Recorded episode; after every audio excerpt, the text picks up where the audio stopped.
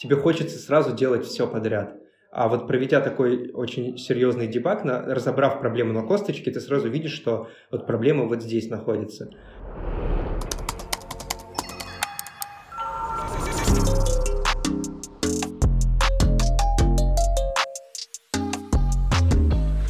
Всем привет! Это двадцать второй выпуск подкаста Project Talks. Сегодня я позвала в гости Вову Баяндина, исполнительного директора SkyPro, чтобы разузнать все секреты создания крутого образовательного контента. Привет, привет! С Новым годом, Маш, тебя и всех твоих слушателей. Вова удивительно фуллстечный чувак. Только в Skyeng он уже успел поработать во всех отделах. Был и продакт-маркетологом, и продактом в маркетинге, и продактом в продажах. А сейчас вообще отвечает за продукт, контент и сопровождение. Вов, сколько у тебя ушло на это времени?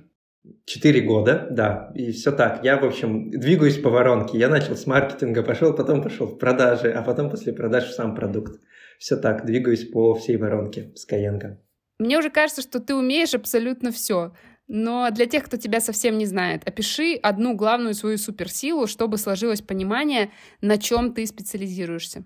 Ой, мне кажется, ответ на этот вопрос каждый год меняется. Вот, наверное, первый год Skyeng я считал, что я очень экспертен в проведении как раз-таки экспериментов. Все, что касается АБ-тестирования, прототипирования, там, придумать быстро на коленке эм ви пи, провалидировать гипотезы и так далее.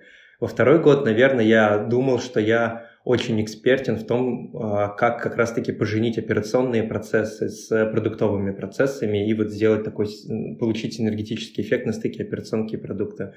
На третий год, мне кажется, я думал, что я ни в чем не хорош, потому что мы запускали новый бизнес-юнит, и ничего не получалось. Это был такой суперкризисный момент. Сейчас, наверное, в том, чтобы быстро найти узкое место в каком-то процессе или в целом в каком-то э, существовании продукта и быстро придумать, как его зарешать. Наверное, как-то так. По моей оценке, я приносил максимальную пользу, когда там, моя команда заходила в тупик и не могла диагностировать проблему. Вот, наверное, в диагностике проблемы сейчас моя сильная сторона, которую я пытаюсь прокачивать. Находить и расшивать узкие места — это суперценный метанавык, который полезен каждому менеджеру. Но так как и ты, и я сейчас работаем над созданием контента в новых юнитах Skyeng, давай поразмышляем об этом. Как вы в SkyPro определяете, что такое хороший, качественный контент? Да, я думаю, что, как бы это банально ни звучало, в моей какой-то картине мира хороший образовательный контент – это тот, который, собственно, решает задачу, задачу, которая перед ним поставлена, потому что контент, он как бы не существует в вакууме, он существует как компонент какой-то, ну, метасистемы, да, а, в нашем случае это компонент продукта, вот, и я очень просто оцениваю, там, справляется, например, команда, которая отвечает за контент или не справляется, по тому, достигается ли цель, в нашем случае студента, или не достигается, выполняется ли его job story или не выполняется. Вот у SkyPro основная job story, которая выполняет продукт, это, собственно, трудоустройство. К нам приходит человек из какого-то другого контекста. Это может быть шахтер, это может быть кассир в пятерочке или там администратор в магазине «Красное и белое», whatever. Очень разные пользовательские истории. Люди с очень разным бэкграундом к нам приходят. Вот. И задача контента как части продукта, одной из там, важных частей продукта, да, это, собственно, приблизить его к выполнению его job story, то есть поиску новой профессии. Вот. Но важно понимать, что, ну, вот, собственно, весь продукт мы выстраиваем вокруг трудоустройства, и все, что мы делаем в продукте SkyPro, мы все время отвечаем на один и тот же вопрос. Приближает это нашего пользователя к трудоустройству или не приближает? Вот. Но важно понимать, что трудоустройство – это довольно запаздывающий критерий, и запаздывающие показатели эффективности, я не знаю, контента, сопровождения или чего-то еще. Поэтому мы раскладываем вот эту верхнеуровневую цель в виде трудоустройства э, студента на такие прокси-цели. Вот. Э, глобально, вот для того, чтобы человек трудоустроился, исходя из того, как мы понимаем рынок труда, э, он должен сделать две вещи на самом деле. Первое, он должен дойти до конца курса. То есть войти в карьерный трек. Если он не дойдет до карьерного трека, то вероятность того, что он трудоустроится, как бы не очень высокая. Собственно, из этого вытекает наша первая ключевая метрика – это доходимость. То есть мы максимально а, качаем метрику доходимости наших курсов. А, казалось бы, ну, это может быть там не rocket science, но на самом деле, в общем, это довольно тяжело. Довольно тяжело замотивировать а, студента дойти до конца, потому что на самом деле вот доходимость, она во многом зависит от системы мотивации, которая используется в продукте. Если в продукте нет системы мотивации, то мы получаем, не знаю, доходимость, там, я не знаю, около там, пять-десять процентов, как, я думаю, все знают бенчмарки, там, self-study курсов. Вот. Вторая вещь. Чтобы человек трудоустроился, да, это, собственно, важно, чтобы он научился, в нашем случае, как бы это тоже банально не звучало, научился решать аутентичные задачи специалиста или научился в том числе проходить сам процесс трудоустройства, то есть проходить собеседование, решать тестовые задания, упаковывать свое резюме и так далее, и так далее. И вот, собственно, для меня образовательный контент хороший – это тот, внутри которого у студента довольно высокая доходимость, и при этом студент выходит с образовательным результатом из этого, ну, пройдя сквозь этот контент. То есть а, получает некий трансформирующий эффект на себя, который помогает выполнить его верхнеуровневую job story. Итого, если резюмировать, хороший образовательный контент – это трансформирующий образовательный контент, который помогает человеку выполнить его цель, его задачу. Наверное, как-то так. Знаешь, касательно задачи пользователя, меня в последнее время мучает дилемма. С одной стороны, мы покупаем образовательные продукты, чтобы достигать крупных долгосрочных целей. Выучить иностранный язык, улучшить успеваемость в школе, получить новую профессию. Но при этом на микроуровне большую часть своего свободного времени тратим на Netflix, TikTok, YouTube и похожие сервисы. Вот ты, как создатель образовательного контента, ориентируешься на долгосрочные или на краткосрочные jobs to be done? Как я себе это вижу? Вот то, что делает SkyPro, это, по сути, такой действительно продукт для достигаторов.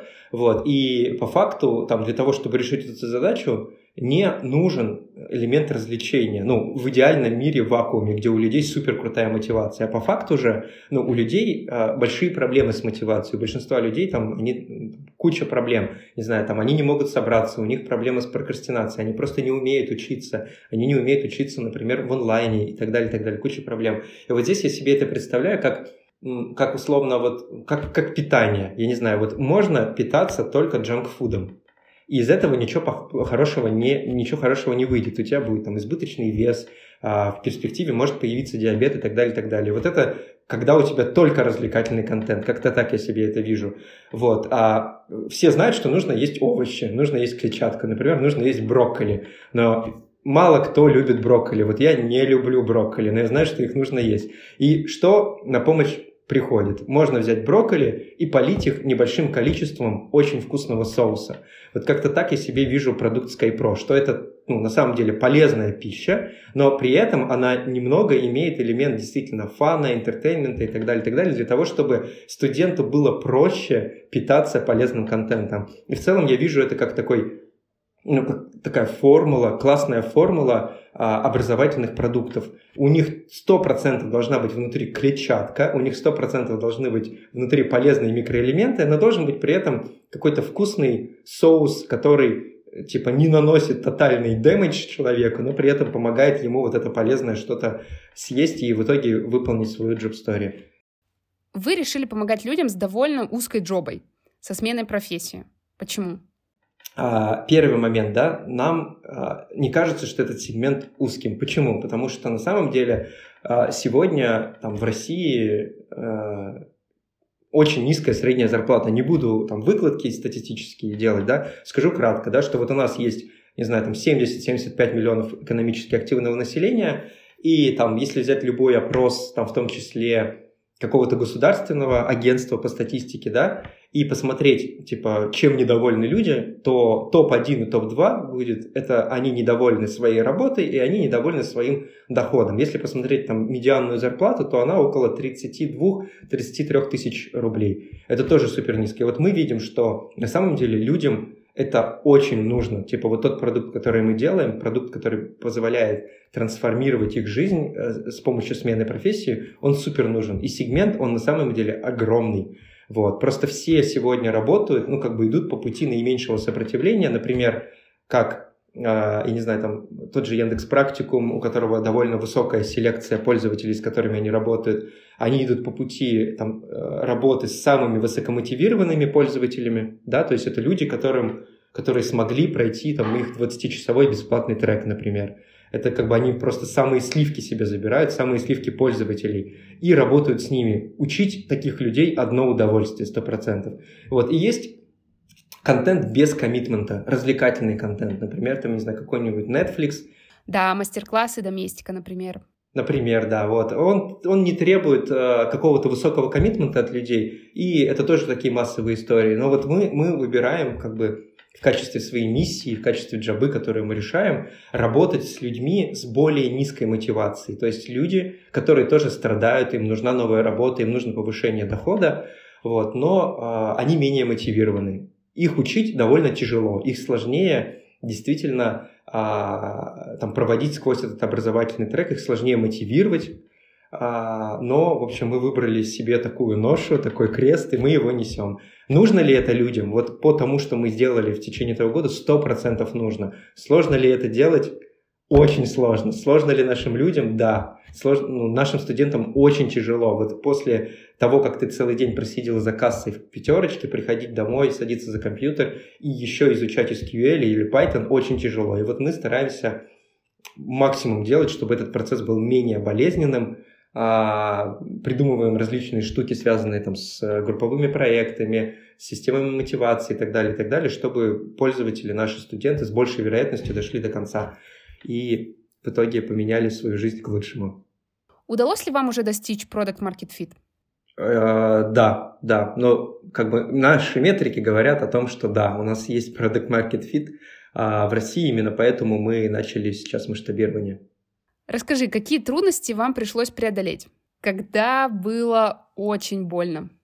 Когда было очень больно? Очень больно, наверное, было, когда мы тестировали нишу коротких курсов, таких, знаешь, типа м- маленькие небольшие единицы контента, которые прям в моменте быстро помогают тебе решить какую-то твою текущую рабочую задачу. Например, ты, я не знаю, столкнулась ты с задачей написать эс кью эль-запрос, ты не знаешь, как это делать, и тебе срочно нужно за несколько часов заботать, как писать эс кью эль-запрос. Вот мы тестировали в том числе эту нишу. Вот, это было, ну, максимально тяжело, максимально больно, потому что там тяжелее всего сводить экономику, потому что средний чек таких курсов небольшой, при этом стоимость э, привлечения огромная, вот, а конкуренция тоже сумасшедшая и так далее, так далее. Вот это, наверное, была самая, самая болезненная проверка нашей гипотезы. Мы это называли «быстрые скиллы». Вот, быстрые скиллы – это был, была самая сложно проверяемая и сложно, самая такая болезненная гипотеза. Вот, в общем, что еще кроме этого мы потестили? Мы потестили даже а, программирование для детей в том числе. То есть мы в какой-то момент такие, ага, а, а может быть мы сделаем шаг назад. Вот все работают сейчас с а, целевой аудиторией там, людей, которые, не знаю, двадцать плюс, а мы попробуем вот программирование, аналитику давать детям. Мы даже вот это попробовали тестить. Короче, мы тестили первые один-два квартала, кажется, перетестировали все, что касается профессионального образования во всех, во всех э, его ипостасях.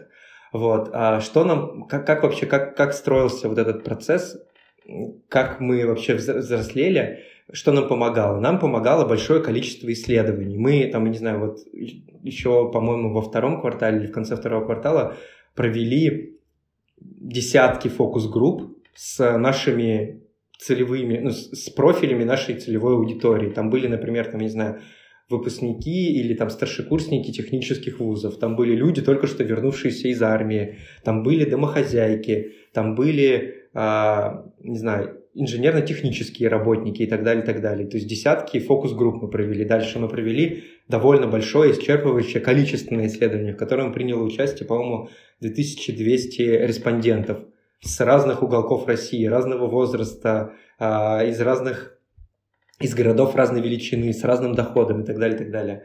Мы проверяли очень большое количество гипотез по, по, по принципу sales first, да, то есть когда у нас еще были готовы только очертания продукта, но мы уже пытались его там, при, привлекать туда аудиторию через маркетинг, через продажи. Мы собирали большое количество прототипов. Вот, и в результате наши нейросети тренировались, тренировались, и мы вот в зависимости от того, куда мы шли, в какую нишу, и в зависимости от того, какой фидбэк от внешней системы мы получали, под внешней системой я имею в виду рынок, пользователей и так далее, у нас как-то вот тренировалось вот ощущение на кончиках пальцев, куда нужно идти, куда нет. И все это валидировалось с помощью количественных и качественных исследований.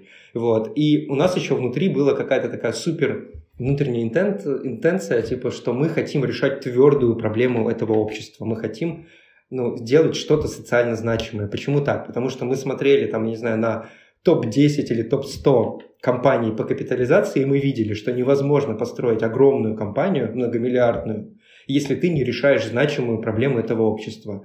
Да, ты можешь делать, я не знаю, какой-то там, не знаю, развлекательный контент, ты можешь делать какую-то там, не знаю, геймификацию и так далее, и так далее, но если с помощью этого ты не решаешь значимую проблему этого общества, то вряд ли ты станешь многомиллиардной компанией, потому что этот мир так устроен, что, по сути, транзакции, банковские транзакции являются отражением того, что нужно этому миру.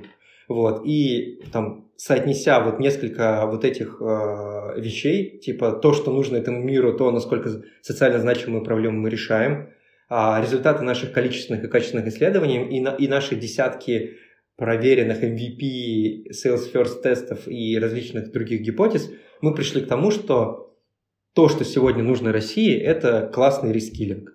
Это, собственно, помощь людям, вот этим тридцати пяти миллионам наших сограждан, россиян, повысить их доход и тем самым повысить их качество жизни.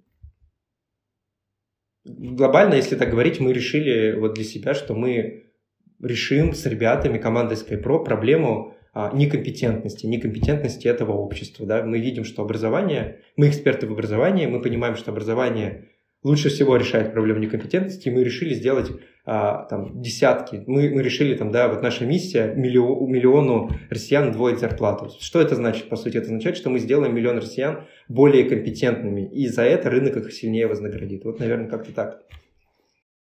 Ух, миссия у вас супер вдохновляющая. Спасибо, что каждый день потихоньку поднимаете Россию с колен. Давай теперь проговорим про структуру. Где ты проводишь грань между продуктом и контентом?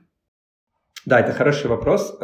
Ее нет на самом деле. И это, наверное, одна из самых больших ошибок была, что на старте мы довольно как-то в вакууме разрабатывали отдельно контент, отдельно в вакууме существовало сопровождение, отдельно в вакууме существовала платформа. Сейчас вот, собственно, весь образовательный блок, про который я вначале рассказывал, он состоит как раз-таки из трех команд. Это команда учебная часть, это команда контента и это команда платформы. И вот ребята вот в таком синергетическом эффекте находятся, и грани между ними уже фактически, ну, на мой взгляд, практически ее нету.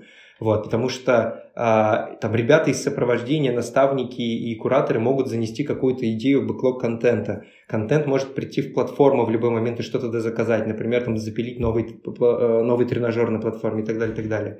Вот, на самом деле, ну, вот если мы делаем классный образовательный опыт, то он должен... Ну, в общем, если честно, студент в своей голове, он не делит, что такое контент, а что такое учитель, а что такое платформа. Он просто такой: я учусь в школе. Вот. Мы же как бы, когда учились в школе или в университете, мы же не думали, что вот это типа учебник и это контент, а вот это учитель и это сопровождение. Мы все это воспринимали как некий цельный опыт. И вот мы стараемся тоже... Слушай, Вов, ну это, конечно, здорово, когда все работают вместе и друг другу помогают, но... Как ты тогда по факту понимаешь, какая команда э, заперформила, а какая, наоборот, просадила метрики? Угу. Да, наверное, здесь имеет смысл сначала там, кратенько я сделаю степ-бэк и расскажу вообще, какие у нас ключевые метрики, да, зачем мы смотрим, в каких случаях мы там, зажигаем э, огни и поднимаем красный флаг. Uh, у нас есть, вот, как я уже говорил, царь-метрика. Царь-метрика – это доля трудоустроенных студентов от тех, кто вошел в карьерный трек. Вот. И у нее есть прокси-метрики. Это, собственно, доходимость до карьерного трека студентов. И это такая, м- можно сказать, успеваемость. Да? Это то, насколько успешно студенты сдают вот эти испытания. Почему для нас так важна успеваемость, почему для нас так важна доходимость? Потому что в целом мы разрабатываем наши образовательные программы, скажем так, методом а, как бы обратного планирования от конца. Мы сначала идем к работодателям, мы получаем десятки тестовых заданий, мы отслушиваем десятки интервью, реальных специалистов, которые пытаются куда-то устроиться. Не знаю, там, не знаю, там в Сбермаркет, в Сбербанк, в Skyeng, в Яндекс и так далее, и так далее. Мы отслушиваем эти собеседования, на часть из которых ходят наши настоящие студенты или ходят, ходим мы сами. Там продукты могут ходить на эти собеседования для того, чтобы столкнуться с реальностью, которая предстоит нашим студентам. И мы, по сути, их каким-то образом э, декомпозируем на десятки, иногда сотни аутентичных задач. Так называемые аутентичные задачи – это то, с чем на самом деле а, столкнется наш студент, когда он выйдет на работу или когда он получит тестовое задание. Вот эти аутентичные задачи мы группируем по каким-то смысловым блокам, то, что мы называем курсами. Вот как в университете был первый курс, второй курс. Вот у нас то же самое, только у нас есть, например, курс «Работа с данными» или там курс основ веб-разработки и так далее, и так далее. И вот каждая домашка или каждая курсовая внутри нашей образовательной программы, это является, ну, представляет собой как раз-таки одну или десяток, на самом деле, как-то комплексно упакованных, аутентичных задач, с которыми сталкив... столкнется наш студент, когда закончит образование свое. Поэтому для нас очень важно, чтобы ученик выполнял свои домашние задания и выполнял их на определенную оценку. Оценки мы студентам не говорим, это наша внутренняя метрика. Мы сами, наши наставники ставят студентам оценки, но мы студентам эти оценки не, рас... не говорим, мы их используем для внутреннего, для внутренней оценки того, насколько мы хорошо учим. Вот. Соответственно, любая домашка, любая курсовая является аутентичной задачей. И вот то, насколько успешно наши студенты двигаются от одной аутентичной задачи к другой, говорит нам о том, насколько мы хорошо учим на самом деле. Потому что а, если они не могут справиться с аутентичной задачей, это значит, что они не научились, и это означает, что они после трудоустройства не смогут быть классными веб-разработчиками или классными аналитиками. Поэтому мы так внимательно смотрим на доходимость и успеваемость. Вот. Но кроме доходимости и успеваемости, собственно, выс- высокий, высокая вероятность того, что студент просто отвалится из-за того, что у него будет низкая мотивация. И вот для замера вот этой мотивации и уровня его какого-то ощущения, там, не знаю, счастья внутри продукта, мы замеряем уровень удовлетворенности. У нас практически все компоненты нашего продукта и все единицы контента покрыты опросниками. То есть, вот, не знаю, ученик сделал домашку, мы у него сразу спрашиваем, насколько тебе было интересно, насколько тебе было сложно, насколько тебе было полезно. Аналогично, там, проходит половина курса, мы у него спрашиваем, насколько ты доволен ментором, насколько ты доволен твоим куратором, насколько тебе в целом нравится продукт, с какой вероятностью ты этот продукт порекомендуешь своим друзьям.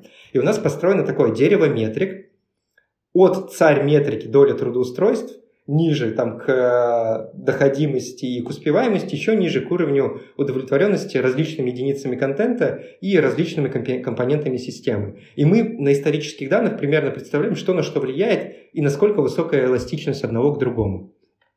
Это небольшое лирическое отступление, как мы вообще оцениваем контент. Дальше, как мы атрибуцируем конкретно влияние контента. На самом деле, ответ на этот вопрос зависит от того, какие решения нам необходимо принимать. Важно понимать, что мы занимаемся все-таки не наукой, а коммерческим продуктом. Поэтому нам не нужно со стопроцентной вероятностью вычленять в факторном анализе влияние контента. В целом, ну, если такая задача все-таки понадобится, это можно решить с помощью серии ухудшающих экспериментов. Например, ты можешь, ну, у тебя есть там, грубо, три блока. У тебя есть платформа, у тебя есть тичеры, у тебя есть контенты. Ты можешь по очереди максимально ухудшить каждый из этих компонентов, и вот таким образом ты поймешь, насколько в твоем продукте э, важно для радости твоего клиента, для выполнения в JobStory каждый из этих компонентов. Вот. Но это какой-то такой немножко вакуумный, что ли, пример. Так, наверное, ну, типа, в реальном мире мало кто делает, потому что а, можно на самом деле вот решить эту задачу, куда, где у тебя основные зоны роста, решить иначе, с помощью сбора обратной связи. То есть, по факту, ты можешь просто во всех опросниках фидбэка попросить твоего студента оценить каждый из компонентов твоего продукта в отдельности, и потом по историческим данным как раз-таки посмотреть, насколько а, каждый из этих Каждый из этих шкал по каждому из этих компонентов коррелирует с верхнеуровневой метрикой. Вот мы чаще всего так делаем. То есть, если мы видим какой-то,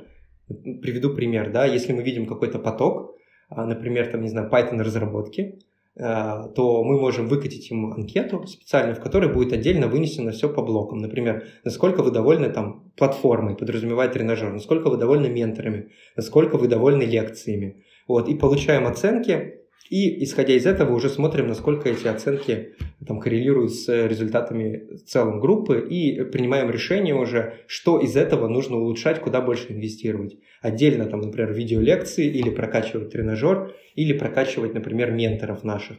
Вот, как правило, ты приходишь к тому, что тебе нужно прокачивать все сразу, вот, и ты еще каким-то образом это приоритизируешь, исходя из того, там, какие у тебя трудозатраты и так далее, и так далее. Вот. Ну и важно еще не забывать, что на самом деле, вот когда ты замеряешь, ну, когда ты пытаешься атрибуцировать вклад каждого из этих компонентов, нельзя забывать про то, что, ну, есть там эффекты, там рекомбинации, да, сетевые, да, эффекты так называемые, да, у тебя могут быть две, у тебя могут две фичи вступать либо в аннигиляцию, либо в синергию, да, собственно, вот поэтому, ну, в реальных условиях отдельно атрибуцировать вклад контента редко бывает нужно, вот, потому что все равно контент находится в синергии с сопровождением и с той самой платформой, вот, но, как бы, на самом деле опросники помогают это решить. Я смотрела на Ютубе твои доклады о проведении экспериментов в маркетинге и продажах. Скажи, вот этот опыт продуктовый удается тебе как-то применить в контенте? Да, смотри, вот, наверное, вот самая большая разница в работе на, как бы так скажем, верхней воронке, то есть это маркетинг и продажи, и работе на нижней воронке в образовании, особенно в хардкорном образовании, как у нас, это скорость обратной связи. Типа... Вот этот тот самый фидбэк-луп. В маркетинге ты утром запустил эксперимент, и завтра у тебя уже есть какие-то результаты. Ты уже понимаешь, ну типа, скорее летит гипотеза или скорее не летит гипотеза. В продажах, окей, ты уже по результатам первой недели примерно понимаешь, насколько близок ты был к результату. Вот в образовании, на нижней воронке, когда ты уже непосредственно работаешь с образовательным треком, тебе...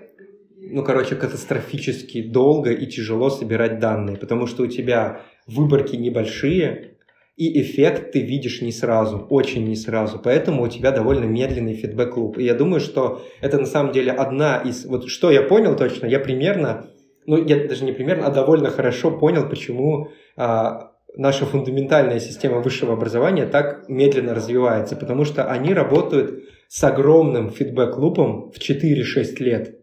И никак не пытаются его ускорить. То есть они там сделали программу, запустили по ней студентов, и только через, шесть, через пять-шесть лет понимают, насколько хорошо они, ну, типа, грубо говоря, насколько в цель они выстрелили. И поэтому большую часть работы, которую мы сейчас предпринимаем, это вот как раз-таки пытаемся найти опережающие метрики и найти способы, как быстро валидировать гипотезы в образовательном опыте. Вот. И мы идем на всякие разные ухищрения. Например, для того, чтобы провалидировать контент образовательной программы, да, которая рассчитана на двенадцать месяцев, мы можем специально запустить так называемый буткэмп. Это суперинтенсивная программа, где двенадцать месяцев умещены в три месяца. И это нас делает, ну это капец, как быстро нас ускоряет. То есть вот если, не знаю, если сравнить какой-нибудь, не знаю, не буду называть конкурента, какой-то продукт, да, в котором образовательная программа двенадцать месяцев сегодня, да, и они ее не тестировали никаким образом, запустили первый поток, они узнают о качестве этой программы и о доле трудоустроенных только через год. Потом еще полгода у них уйдет, чтобы пересобрать эту программу, и еще год снова ждать, когда они поймут, насколько хорошо эта программа трудоустраивает. Как действуем мы? Мы, по сути, берем и запускаем вместо двенадцати месяцев суперинтенсивный трек, трехмесячный, и уже через три месяца мы получаем данные, насколько хорошо программа, которую мы собрали, трудоустраивает или не трудоустраивает. Вот, в суперинтенсивных условиях, где ребята учатся по сорок часов в неделю, по сорок, иногда по пятьдесят часов. Это вот та, та самая модель Income Share Agreement, про которую мы в этом году много рассказывали. Вот. А, кроме того, да, что мы еще используем? Мы там смотрим очень много, как я уже говорил, на опережающие метрики, на то, на, на долю активных студентов, на долю студентов, которые справились с первым курсовым заданием, на долю студентов, которые, например, а, прошли тестовые собеседования. Мы после каждого курса проводим внутри свои тестовые собеседования. Вот. Короче, мы различными способами, просто как уж на сковороде, пытаемся разогнать этот фидбэк-луп, потому что я вот сто процентов верю, и там все, что я вижу в мире, там, говорит и кричит об этом, что выигрывает не тот, кто хорошо, там, не тот, кто суперэкспертен, выигрывает тот, кто быстро итерирует. И вот в целом, наверное, какой-то такой общий посыл, который я все время стараюсь всем вложить в головы, в головы там, своей команде, это то, что вам нужно всякими, всяческими способами как можно э, сильнее разгонять фидбэк-луп. Ага, разгон цикла обратной связи, думаю, все слушатели на ус уже намотали. Расскажи, какие еще секретные приемчики вы используете в SkyPro, чтобы делать топовый образовательный продукт? Да, я думаю, что вот за этот год, за, собственно, первый год существования SkyPro стали мемами э, два слова. Они прям вот прочно вшиты в ДНК команды. Это research и debug. Что такое research? Вот прежде чем что-то делать, я не знаю, прежде чем запускать какой-то проект, прежде чем ставить задачу в разработку, номер один вопрос тебе всегда будет в команде SkyPro, что ты на эту тему уже заресерчил, что подразумевается под ресерчем. Понять, как эту задачу сегодня решают в мире другие люди, или даже внутри Skyeng, как эту задачу решают, или внутри SkyPro. Потому что в целом, ну, в общем, мир так устроен, что будущее наступает неравномерно. Кто-то в этом мире уже попытался наверняка решить похожую задачу и сделал какую-то итерацию, а может быть даже N итераций. И вот нам кажется вот на уровне ДНК команды, что это преступление делать а, итерацию какую-то свою, первую, обесценив опыт других людей. Поэтому всегда мы делаем первую итерацию не как первый подход, а как N плюс один итерацию того, что уже сделано в мире. Например, мы запускаем эл эм эс-ку, прежде чем запускать свою эл эм эс-ку, мы, не знаю, ресерчим десять лучших эл эм эс-ок мира, раз, ми, разбираем их в, прям на маленькие-маленькие-маленькие компоненты, закрашиваем зелененькое то, что нам кажется эффективным, красненьким то, что нам кажется неэффективным, собираем снова, проверяем, как выполняются различные пользовательские сценарии, насколько это приближает нас к выполнению job story, и только потом, только после этого мы начинаем делать свою первую итерацию. Это первый пример ресерча. Второй пример ресерча – это когда у тебя ну, что-то не так, что-то катастрофически работает неправильно. Например, у тебя а, в твоем продукте а, низкие метрики, неважно, конверсия в продажу или там конверсия в первую курсовую, whatever. И, как правило, ответ найти бывает довольно тяжело. То есть ты видишь верхнеуровневую метрику, она тебя не устраивает, но ты не понимаешь, где конкретно проблема. Как мы решаем эту проблему? Мы собираем максимальное количество бенчмарков с рынка, чтобы декомпозировать нашу верхнеуровневую метрику на составляющую, на составляющие, и каждую из этих составляющих сравнить с рынком и понять, где мы жестче всего продалбываем и где ну, там, мир убежал вперед нас, и сфокусировать все свои усилия как раз-таки, чтобы потюнить конкретную декомпозированную метрику. А какие границы применимости у ресерча? Когда лучше использовать другие инструменты? А, я бы не рекомендовал тратить время на ресерч а, в ситуациях с очень высокой долей определенности. То есть когда у тебя уже ну, достаточно натренированы твои нейросети, когда у тебя есть куча внутренних данных для того, чтобы решить какую-то проблему. В этом случае тебе не нужно тратить время, потому что ты уже и так хорошо знаешь проблему. То есть не нужно делать из ресерча такой карго-культ. Вот. Когда ресерч... Ну, то есть зачем... Что такое ресерч? Да, что такое исследование? Исследование – это инструмент для снятия неопределенности. Но у него есть своя цена – это время. И вот ты, по сути, балансируешь на такой шкале. Справа риски, слева уровень определенности. Да? И ты можешь занять свою позицию. То есть ты можешь сэкономить время на ресерч и больше потратить на деливери, но ты при этом хапнешь больше рисков. Или ты можешь сказать, я не хочу хапнуть больше рисков, я возьму а, больше времени на исследование, но... При этом потрачу, собственно, это время вместо того, чтобы шипить, но благодаря этому снижу свои риски. То есть я получу а, там, N гигабайтов информации, которая позволит мне сделать первую итерацию более крутую. Вот, по сути, ты все время... А, ну, ресерч – это про управление рисками в конечном итоге, на самом деле. То есть ты снижаешь определенность. Ой, сори, ты снижаешь неопределенность, да. А если пользователи подсвечивают тебе одно, а по результатам ресерча рынка выводы противоположные, чем будешь руководствоваться?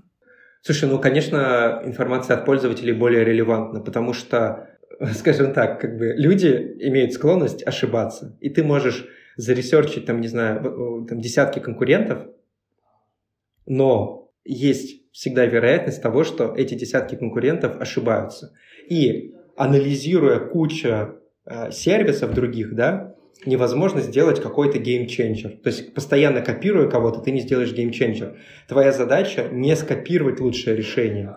Твоя задача натренировать свою нейросеть, понять, какие проблемы решены были твоими конкурентами тем или иным способом. Прогреть твои нейросети для того, чтобы потом с нуля подойти к задаче снова, которую ты решаешь, и, имея уже нагретую нейросеть, сгенерировать эн плюс одно решение. Это тоже один из важных принципов культуры SkyPro, что мы не копируем в тупую, мы всегда думаем о том, как сделать левелап относительно того, что увидели. Вот. И иногда левелап можно родить, только пересобрав решение с нуля. Такое тоже бывает. То есть мы, например, можем заресерчить десять, не знаю, лучших эл эм эс в мире, но проанализировав их и провалидировав это с нашими а, студентами, мы поймем, что такое тоже бывает. десять лучших ай ти-компаний России могут ошибаться.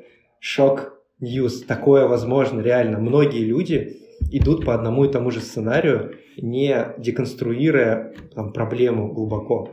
Вот поэтому, скажем так, да, что всегда все-таки нужно отталкиваться от первоисходной проблемы, которую ты хочешь решить. А ресерч — это просто способ повысить confidence твоего решения, да, и прогреть твою нейросеть.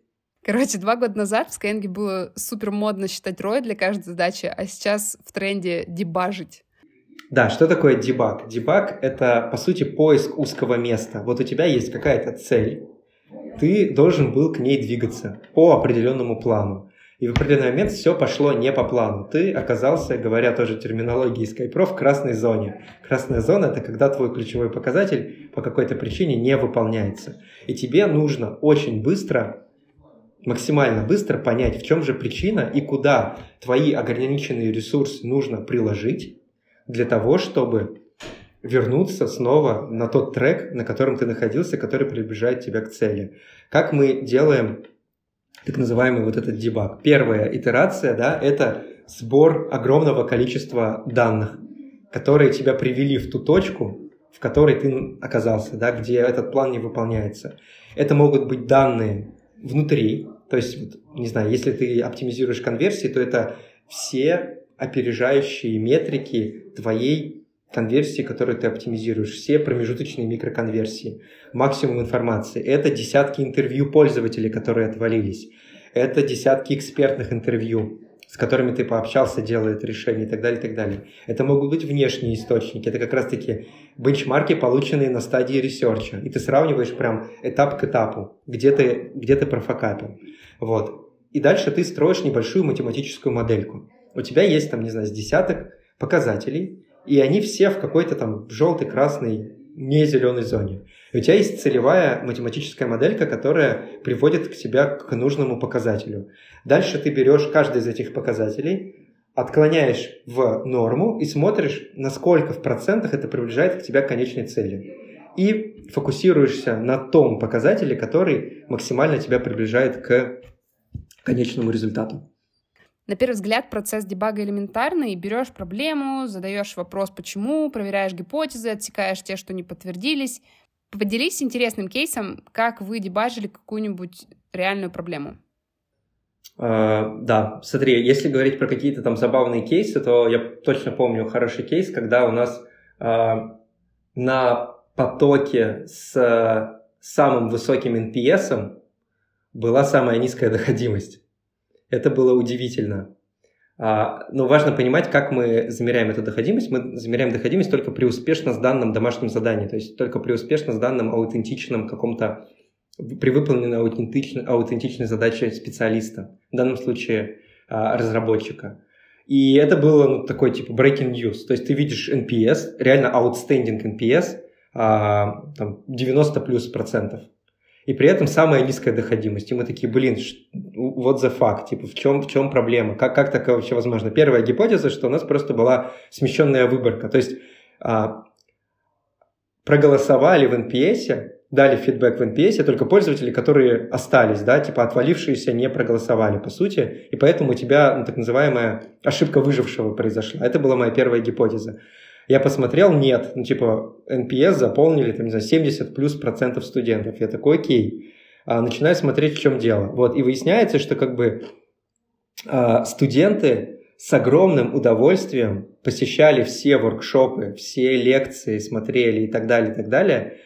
И им это все безумно нравилось, но они ничего не делали. Ну, то есть, тупо они это все смотрели, им нравилось это по форме, им нравилось с этим играться, но вот выполнять аутентичные задачи они не хотели. И вот у нас как раз-таки тогда произошел конфликт такой, да, что если мы сейчас начнем жестить, начнем, а, там, не знаю, внедрять различные дедлайны, жестко их пушить на то, что типа, эй, ребята, камон, вы вообще-то сюда пришли учиться, то мы, с одной стороны, вырастим доходимость, с другой стороны, просадим, скорее всего, эн пи эс, потому что людям и так по кайфу, типа, что ты туда лезешь, не трогай, типа, классный продукт. Но нет, как бы, так как у нас есть верхнеуровневая job story, и мы понимали, что э, если так будет продолжаться, то эти люди в итоге не найдут работу, и мы не выполним, наш продукт не выполним, не выполнит их job story, несмотря на то, что они в моменте очень счастливы, в конце, когда в самом конце закончится курс, и мы соберем у них эн пи эс, он будет очень низкий. Почему? Потому что возникнет ситуация, что мы не выполнили обещания, мы их не трудоустроили. И поэтому вот этот конкретный конфликт мы зарезолвили в пользу выполнения такого долгосрочного результата, чем, ну, типа, радоваться там какому-то краткосрочно высокому эн пи эс. Это какой-то вот такой кейс. Так, ну пришло время заключительного вопроса. Поделись, пожалуйста, за какими людьми, компаниями ты следишь, чтобы прогревать свою нейронку, тренировать насмотренность, перенимать экспертизу э, в сфере образования и создания контента?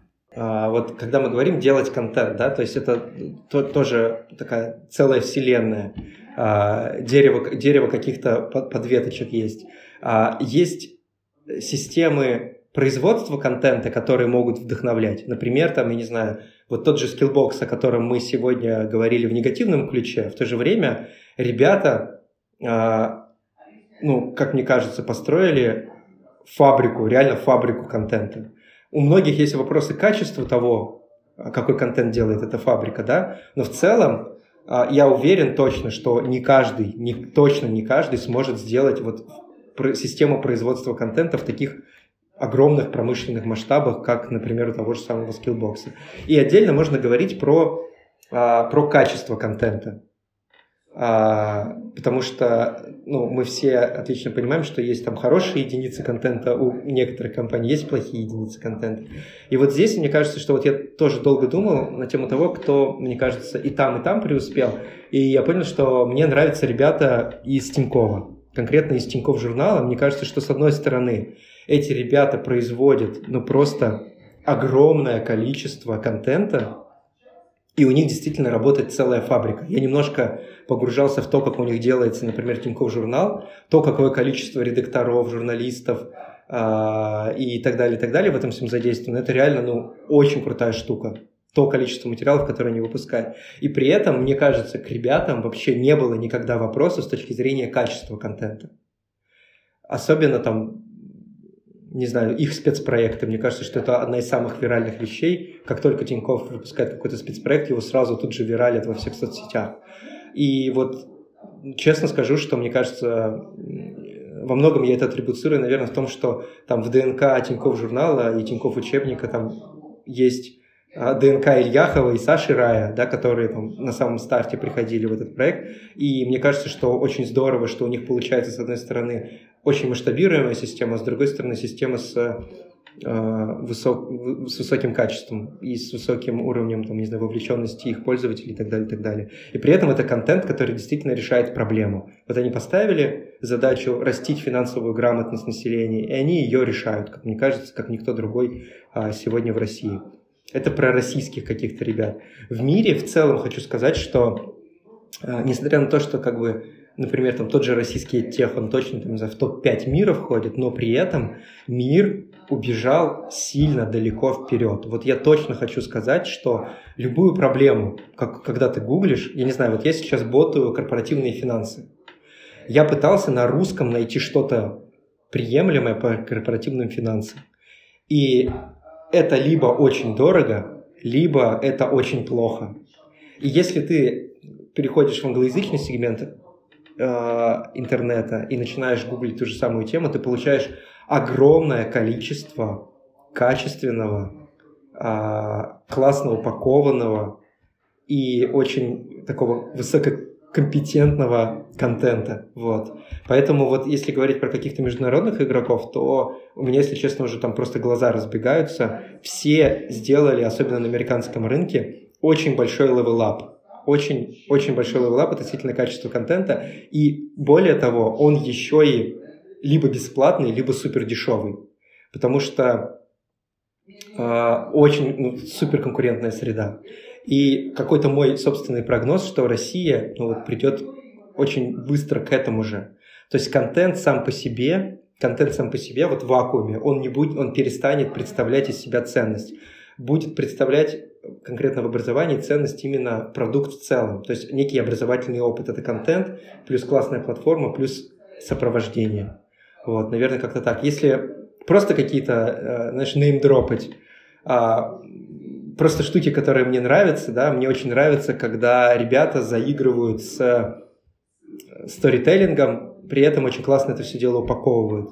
И есть такие ребята, которых я, мне сложно выговорить, Курцгезагт, по-моему, они называются. Курцгезагт. Да, вот. Эти ребята мне как бы супер нравятся. Но они очень бутиковые, с одной стороны, но при этом как бы у них всегда супер классное качество и с точки зрения упаковки, с точки зрения сторителлинга и с точки зрения пользы. То есть это вот прям, мне кажется, идеальный баланс брокколи и вкусного соуса. Классно. Кто еще? Так, у меня есть, у меня настроены такие сорсинг-листы, вот как наборы таких вещей, кто в чем хорош, да. Я стараюсь в целом, на самом деле, подписываться просто на их e-mail рассылки. И у меня есть некое отведенное время, там, не знаю, раз в месяц, когда я просто беру, захожу в эти рассылки и начинаю отсматривать, кто что новенького сделал. И стараюсь ну, как-то затриалить то, что они сделали. Там из примеров, да, ну типа сто процентов, там, и если говорить там про продуктовый менеджмент, да, я очень слежу за тем, что делает Якубенков Олег.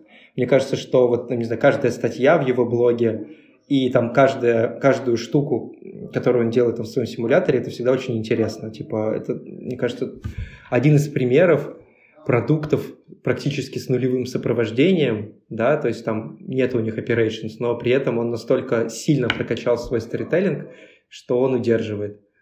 Что еще? Стараюсь подписываться на, ну, на телеграм-каналы тех ребят, которые мне интересны. Там, из нетривиальных каких-то вещей. Ну, конечно, слежу за прямыми конкурентами, да, то есть у нас есть топ пять тех компаний в депо, за которыми я супер слежу. Я подписан на их рассылки и на их телеграм-каналы. Это Практикум, это Skillbox с Geekbrains, вот, это Skill Factory, и плюс, там, не знаю, пять моношкол. Дальше. Есть, там, не знаю, пять телеграм-каналов, которые обозревают вообще то, что происходит в AdTech'е в целом. Это канал нашего с тобой коллеги Миши Свердлова, образование, которое мы заслужили. Это канал AdTechno, который довольно ну, быстро реагирует на какую-то повестку в российском сегменте. И еще один канал, забыл, как называется. А, читаю Бабаеву еще тоже, вот, которая «Школа Ченджеров». Она тоже довольно часто пишет. Вот, наверное, это основные российские. Из международных, если честно, не читаю каналы какие-то личные, персональные, но стараюсь следить и уделять время тому, чтобы читать все репорты. Репорты там, ребят для инвесторов, репорты ребят там, для каких-то, ну, для, для какого-то регулятора. Например, вот в Штатах все буткемпы и там вообще все задействованные в профессиональном образовании, они обязаны публиковать свою отчетность. И вот я очень люблю, там, не знаю, на, на выходных сесть и там часок или полтора посмотреть эти репорты, посмотреть, например, там, доходимости разных буткемпов, посмотреть а, то, как отличается рейтинг трудоустройств по разным специальностям у разных буткемпов. Там, не знаю, как растет Левагон, как растет Лямбда Скул, как а, там... ребята из General Assembly, что они делают и так далее, и так далее. Вот как-то более сухую информацию, короче, из международки беру, чем из, из российского рынка. Вот, наверное, как-то так. А, а какой твой самый любимый образовательный продукт? Смотри, вот, наверное, это прозвучит как-то тупо, наверное, но самый главный образовательный продукт – это вот внутри SkyPro он находится, потому что все, что мы делаем для студентов, мы реиспользуем для своей команды, а все, что делаем для команды, реиспользуем для студентов. Что здесь имеется в виду? Здесь имеется в виду э, не конкретный контент, я имею в виду не то, что мы там сами проходим курсы по эс кью эль, по Python и так далее, и так далее. Мы максимально реиспользуем системы управления командой и своим временем. Вот различные ритуалы, типа ретроспективы, ресерч, дебаг и прочие-прочие штуки. А, вот, наверное, вот эта система менеджмента и система управления, которая реализована в SkyPro, это мой главный образовательный продукт. Он просто вынуждает меня каждое утро просыпаться, отрывать свою голову от подушки и делать что-то новое. И на этом супер классно учиться. И аналогично, вот то, что мотивирует нас как команду, мы аналогично пытаемся переложить на студентов. Это, наверное, топ-один образовательный продукт. Если там немножко заземляться, то ну, сто процентов мне очень нравится, как я уже говорил, то, что делает Олег Якубенков. Там каждая статья, кажется, что он пишет статью про какую-то очевидную вещь, но ты ее читаешь, и все равно у тебя какие-то ну, новые полутона открываются там, по любой теме, по, не знаю, там, по системе атрибуции или по поиску э, Channel Product Fit или еще чего-то такого. Вот, это второй образовательный продукт, который я там вот просто не стесняюсь, рекомендую людям. Это точно там go-practice, как блог, так и э, симулятор. Вот. Еще мне в целом э, нравится, ну, как я уже говорил, ти- ребята из Тинькова, Тинькофф учебник. Я там тоже ребятам смело рекомендую.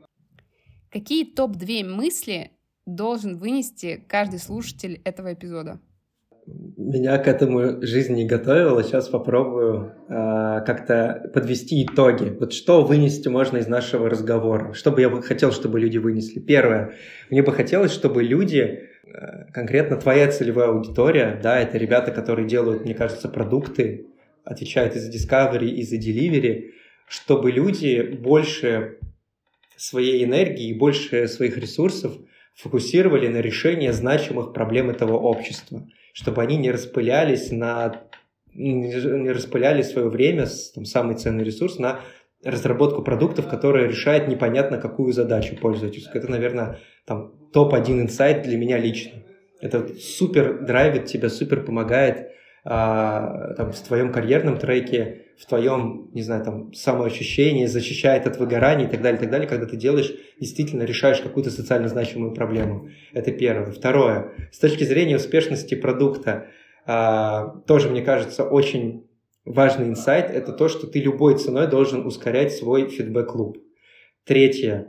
Э, будущее наступает неравномерно. Вот я прям все время повторяю эти слова. Нужно искать лучшие практики того, как люди в мире решали ту или иную проблему, анализировать их и делать левел-ап, делать N плюс одну итерацию а, выше а, по качеству. И последнее, последнее, хочется чего-то такого просто человеческого пожелать. А, во-первых, еще раз поздравить всех с Новым годом и выразить какое-то уважение твоим слушателям, потому что ребята слушают подкасты, это означает, что они занимаются саморазвитием, находят на это время, и вы, ребят, большие молодцы. При прочих равных вы всегда будете на пол, пол корпуса впереди по сравнению с ребятами, которые не коммитят свое саморазвитие. Кайф! Вов, спасибо, что поделился своими размышлениями, и спасибо нашим слушателям за то, что были с нами на протяжении всего подкаста. Супер! Спасибо тебе большое, что пригласила и задавала классные вопросы. Подписывайтесь на канал Project Talks в Телеграме. Буду рада вашим комментариям и лайкам, шерам, репостам. Ура!